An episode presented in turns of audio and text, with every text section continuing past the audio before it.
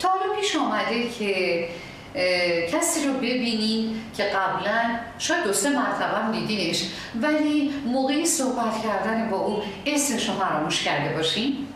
آیا تا حالا براتون پیش اومده که شماره تلفن کسی رو قبلا تو ذهن سپردین ولی الان که سراغ تلفن رفتین و میخواین زنگ بزنین از یادتون رفته باشه؟ این اتفاق برای همه ما میفته چون ما دو تا حافظه داریم، یکی حافظه کوتاه مدت و یکی حافظه دراز مدت.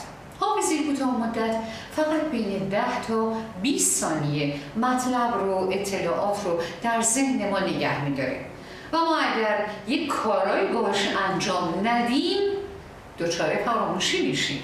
هم اما اگر یک کارها و تمریناتی رو انجام بدیم، اون حافظه کوتاه مدت رو تبدیل میکنیم به حافظه دراز مدت و همیشه در ذهنمون ذخیره و ثبت میشه.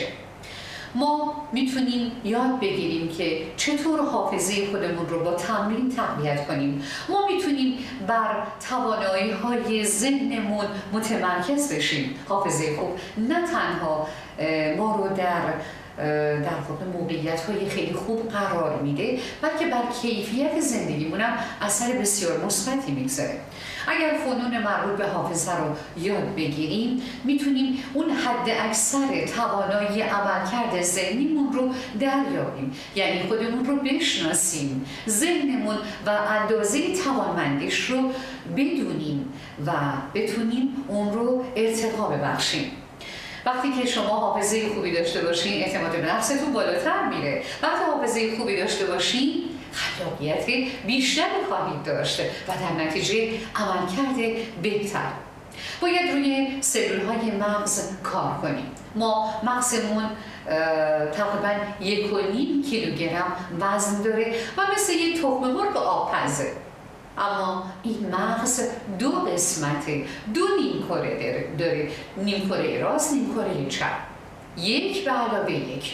کاری که ما باید انجام بدیم دقیقا اینه، هر دو نیمکره مغز رو فعال بکنیم، یک به علاوه یک. خب حالا شما بگید یک به علاوه یک میشه چند؟